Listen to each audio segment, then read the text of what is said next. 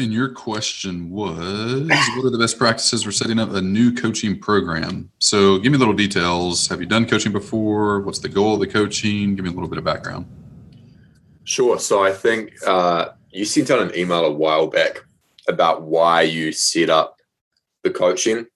And we have similar reasons for wanting to do this. Our we have a popular course, but the completion rate is about 15%. And yep. aside from that, the financial benefits from coaching seem appealing. So we want to set up something similar to what you've got group coaching. We haven't done anything like that before, but we have a lot of people in our audience, a list of about 40,000 people who would pay a higher ticket price, but we don't have anything to sell them basically. I think also just from a personal perspective, you know, after a while selling online courses, it gets a bit repetitive. And I think there's a bunch of new skills that I need to learn in order to run a coaching program successfully. So that appeals to me as well, just the growth that would come from that. So that's why we want to do it. But yeah, I've little experience. I've kind of passively studied what you're doing and I find it interesting. So I do have a few little questions, but so let me maybe summarize the reason you want to start a coaching program. You could help more people. You potentially could make more money, and it's just an interesting thing you haven't done before. Was that? Yeah. yeah, essentially. Yeah. And your little bored of courses. Yeah, and I think this is the the next step for us. So let's talk about the bored on courses thing first before we move on, because this is something I see regularly just in any business model where like one of the people there's multiple issues um, with this particular person but there's a guy named dave ramsey who's probably one of the original course creator people. He sold the same course and the same radio show for three hours a day for 25 years. There is a 100% chance he, uh, he is completely bored and annoyed at every question that ever gets asked on his radio show now because he's been asked that same question a hundred times.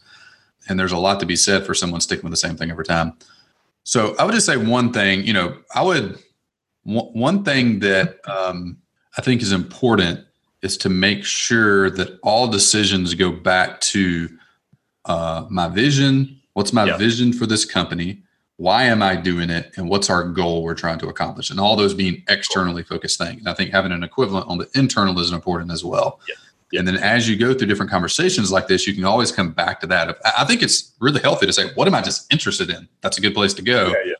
If you if that weights more than if that's the number one factor, then you're always just chasing stuff everywhere.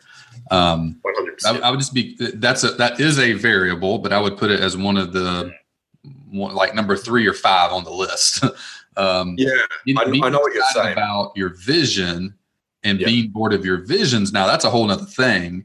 So anyways i would just be a little cautious around that. Like i see a lot of course creators you know do go hard like even really successful people you follow they go hardcore in courses for three to five years and they quit because it doesn't work anymore.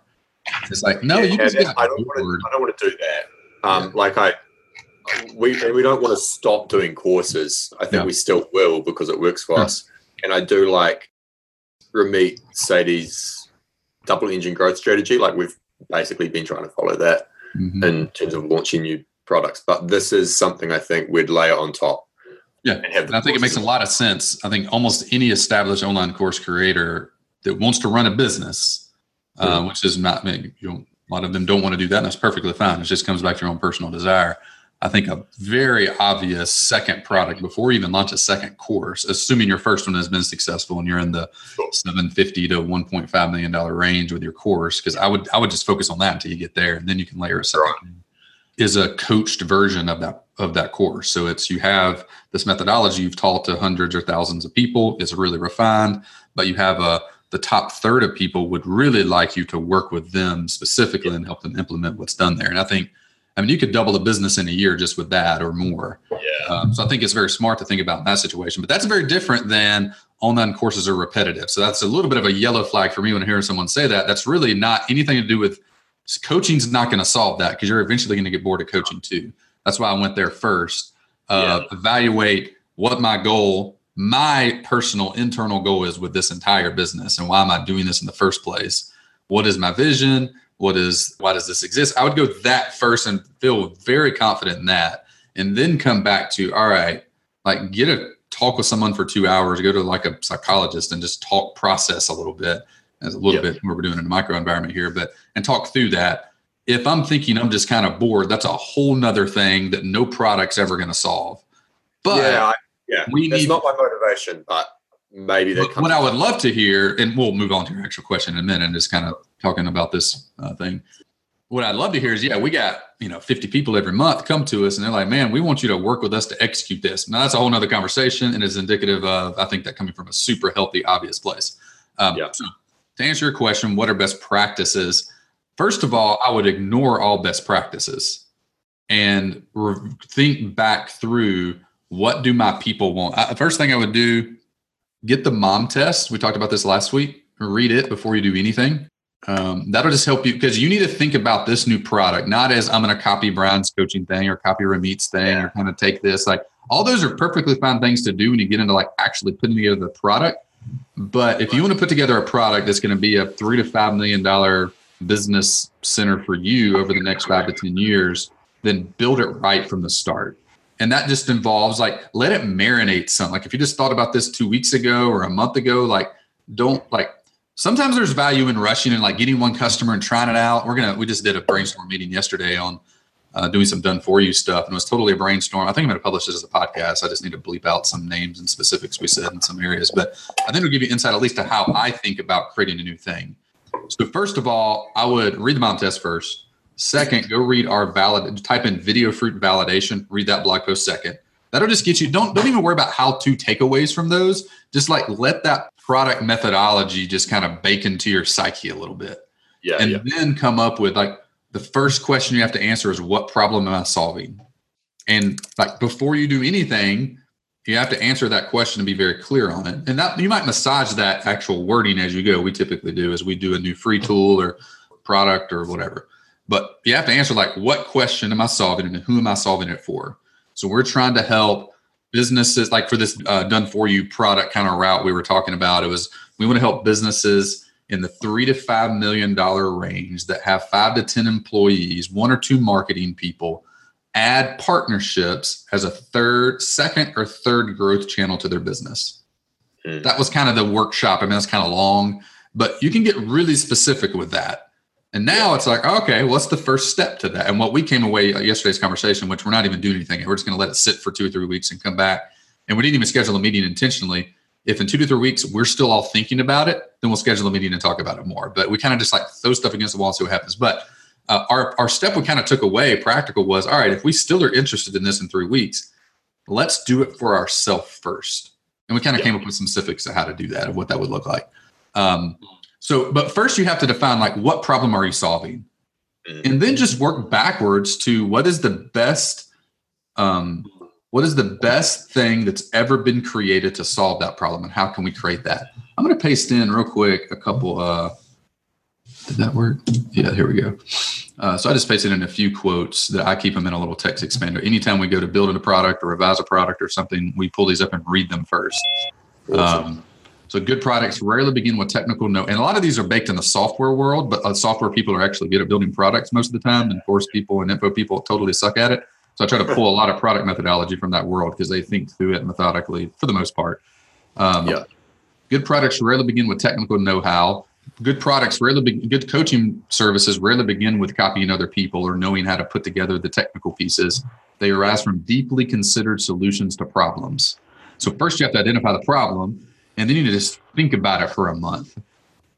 Another variable in there, this is uh, you know, and this is very much a case by case basis. Some something I do sometimes is I'll think about it, knowing my gut. All right, I think this is something we should probably pursue, but I still don't know 100 percent if we will. And I'll just go do it one time just to see what it feels like. And that can overcome a lot of thinking. Don't launch it. Find one person. Like I texted someone yesterday. I was like, "Hey, I'm thinking about doing this done for you partnership thing. I thought like maybe it'll be 10k a month would y'all buy it? He's like, yeah, I'd be interested. Like, okay, cool. All right, I'll get back to you. I don't know if we'll ever do it, but it's just random conversation. Uh, but if we did it, we'd do it for ourselves. And if that worked for ourselves, we're like, all right, I think we can probably do it. And we have the people to do it. Then I'd probably go to him next and get them and then see if that worked. And so then probably have to hire one or two people to actually execute. So I'd read over these quotes, read the mom test, read the validation blog post. Um, as far as just answering your question you're actually asking here, for us, when you say the word group coaching, our uh, recoil, um, we this is the only aspect of any part of the program we do that has a group element to it, and there's so many connotations associated with group coaching. So there are many programs that are sold for ten to fifteen thousand dollars, and you get an online course and like four Q and A calls. And I just know that's what we do in our actual online course that we used to sell 10K subs. You actually got Q&A calls for life or a year. I forget the time frame, but you got those forever. And you get unlimited consulting for a year and you get an online course. And that was like one to 3K. The, one of the problems we were trying to solve, one of the goals of the program was 100% success rate. Uh, of yep. accelerator of this, like everything is trying to go for that. And I know just giving someone a self-paced online course is a one size fits all path and yep. having them proactively get on a call and ask questions isn't the best route for that. We've done that. It doesn't work all that well. Yeah. Uh, you just have to go huge volume play on that. So I, I would work backwards to what, just throw out all logical, don't even worry about fulfillment in this conversation at all. Just yep. have a conversation with you and a couple teammates and say, here's the problem.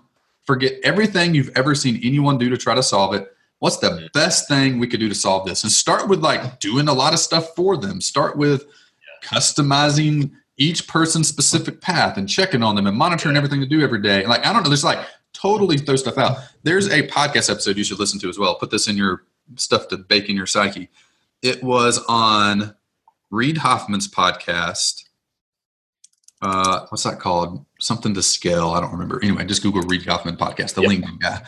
And it was with the founders of Airbnb.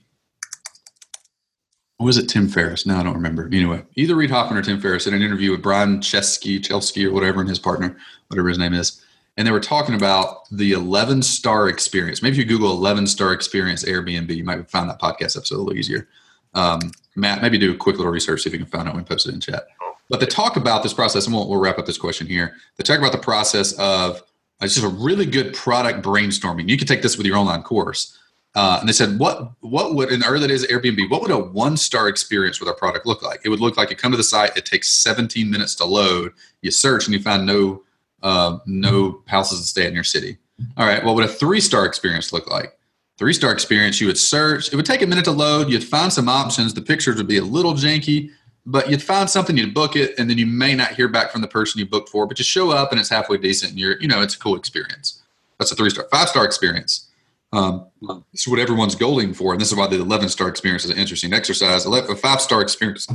Actually, let's go six star experiences. We had one of these one time on the first Airbnbs I booked. We booked this place in Jasper, Georgia. We show up and it's just an amazing place. It was 200 bucks a night. It was a little like two or three day retreat. Me and my wife and our, our oldest was a little small at the time. We had our dog with us we show up and she had gift bags for all of us with our names on them.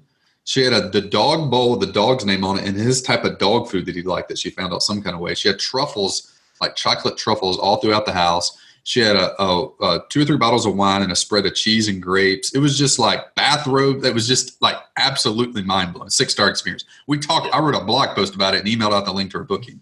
Um, uh, what would a nine star experience look like? Like you land at the airport, there's a limo there with a guy with your sign on it waiting to pick you up. He drives you to the place, and you know there's a massage therapist waiting on you, and you know whatever. Eleven star experience. You land, and Elon Musk is meeting you there, and there's an elephant, and they have a parade for you where you go through the city, and you, and, you know, so you just get like ludicrous. But it's a super like actually have a one hour call with your team and just take your course and go 11 star experience and just like totally it's really fascinating to get other people's input that know your business well uh, into that do that for your coaching program define the yeah. problem define who we're solving it for let these three information pieces bake in and then define what a one three five six 11 star experience mm-hmm. looks like and then try to do a seven star experience for it.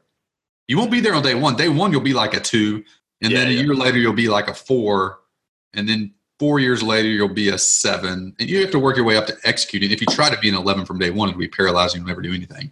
But it's a good experiment to lay out your product roadmap and and to have a very unique offering that stands out in your industry and the product is the marketing for you because it just blows people away yeah.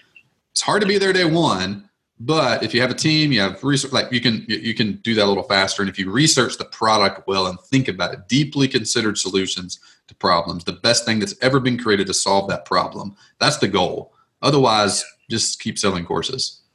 So that's super high level, but I think that's where you have to start to create something. Yeah. Hundred percent. That's really helpful. I had like a bunch of questions, but they're all low level. And now that you've said all that, I'm not going to ask them. So come back um, in two weeks with the low level questions once you've baked in that stuff. Sure. Yeah. Yeah.